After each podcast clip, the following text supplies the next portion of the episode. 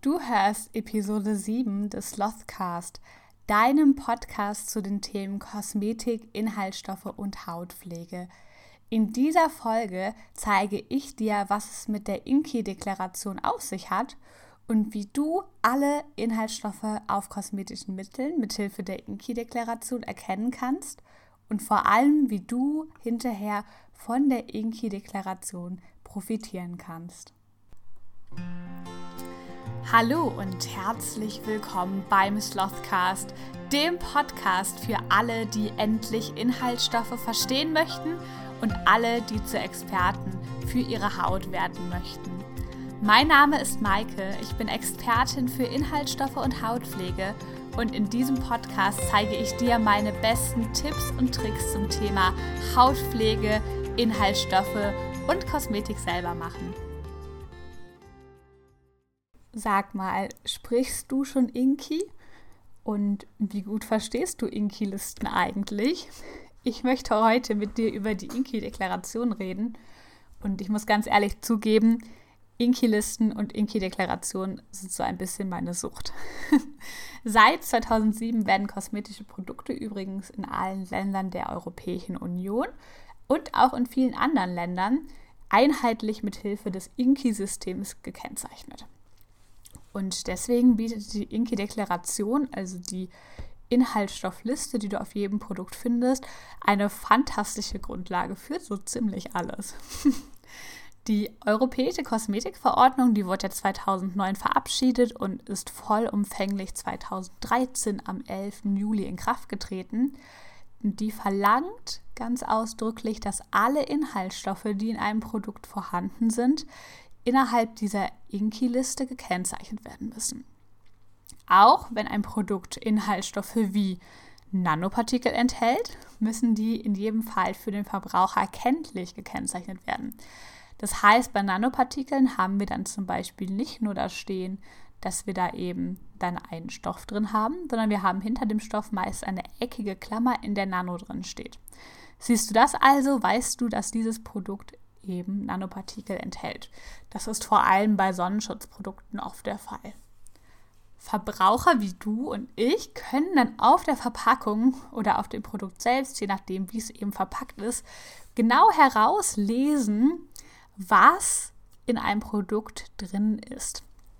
Und die Deklaration muss auch immer in dieser Inki-Bezeichnung gemacht werden, denn das ist so vorgeschrieben. Ich persönlich bin immer skeptisch, wenn ich Produkte sehe, auf denen die Inki-Liste falsch angegeben ist. Also Inki-Listen, wo dann halt nicht Prunus amygdalus dulcis Oil für Mandelöl steht, sondern Mandelöl.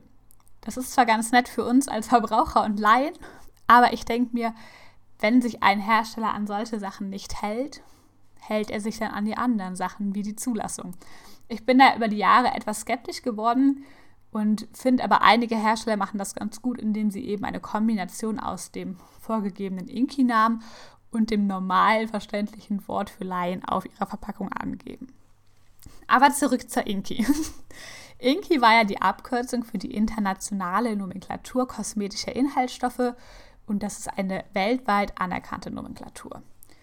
Und durch diese Nomenklatur werden wir als Verbraucher im Detail über alle Inhaltsstoffe, die ein Produkt enthält, informiert.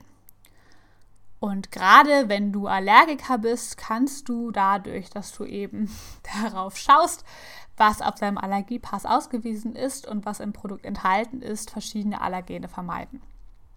Aber Inki-Listen können noch viel, viel mehr.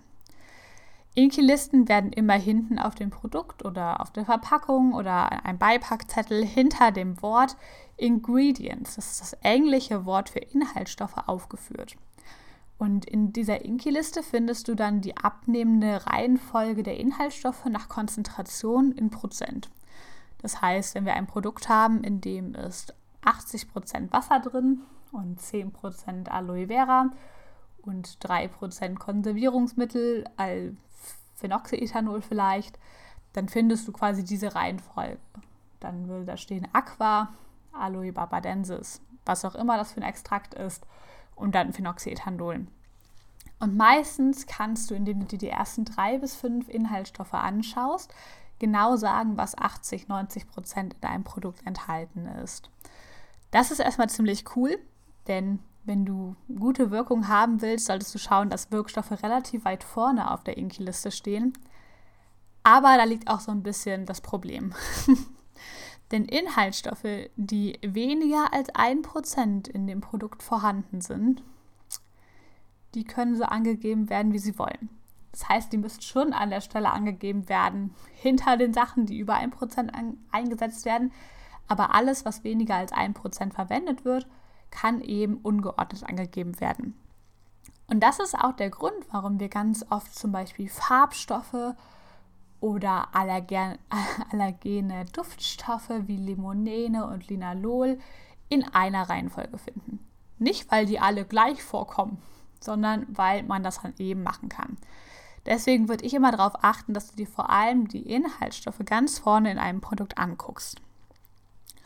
Und wenn du jetzt sagst, okay, das hört sich zwar ganz cool an, aber ich kaufe meine Kosmetik gar nicht mehr, ich mache meine Kosmetik selber, auch dann kann das für dich super, super sinnvoll sein, dass du Inki-Listen lesen kannst. Denn, und jetzt kommt das Coole, vielleicht hattest du schon mal ein Produkt, wo du gesagt hast, boah, das hat mir ganz gut gefallen, aber das und das wäre noch besser.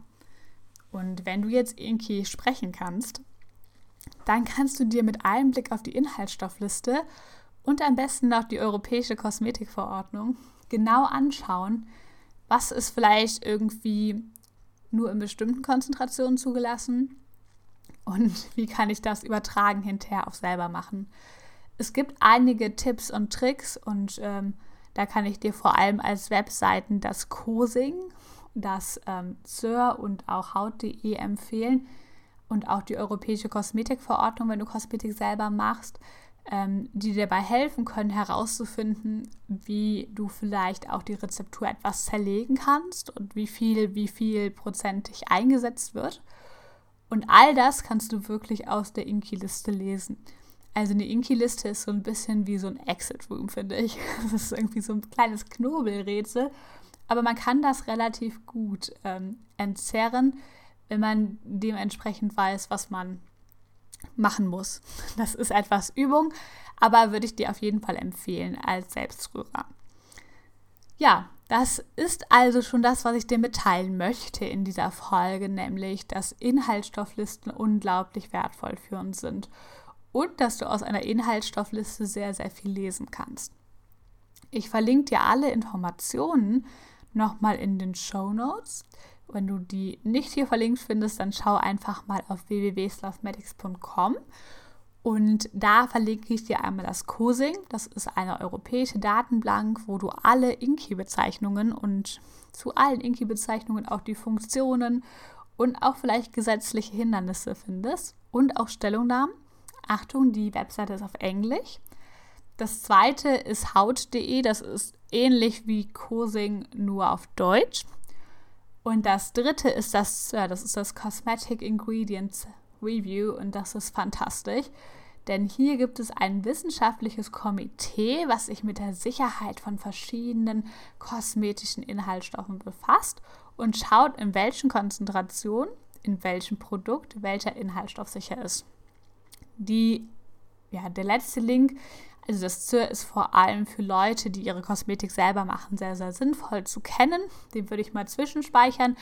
Aber auch wenn du jetzt Inki-Listen verstehen möchtest und zum Beispiel durch den Drogeriemarkt tigerst und dir denkst, hm, was denn da drin, aber vielleicht keine Apps wie CodeChecker und Co. benutzen möchtest, dann kannst du einfach mit Hilfe von haut.de und dem Cosing herausfinden, warum welcher Inhaltsstoff enthalten ist. Das heißt, du siehst zum Beispiel, dass Sodiumlauretsulfat ein Tensit ist. Du siehst auch die Struktur von dem ganzen Tensit. Also kannst sagen, wenn du es genau wissen willst, was es für ein Tensit ist. Anionig, kationig, nichtionig. All das kannst du mit diesen kostenlosen Webseiten super gut machen. Und mit der Zeit bekommst auch du ein unglaublich gutes Gespür dafür, was Kosmetik enthält. Und wenn du dieses Gespür hast und weißt, was du möchtest, dann bist du auf einem super guten Weg, dass du zum Experten für deine Haut wirst. Ich habe damals super gerne in Inki-Listen geschmökert, Es war ein bisschen mein Hobby. Es ist auch heute immer noch so ein bisschen meine Obsession, das zu tun. Und es, ich finde es einfach total spannend zu sehen, wie sich auch Inhaltsstoffe verändern.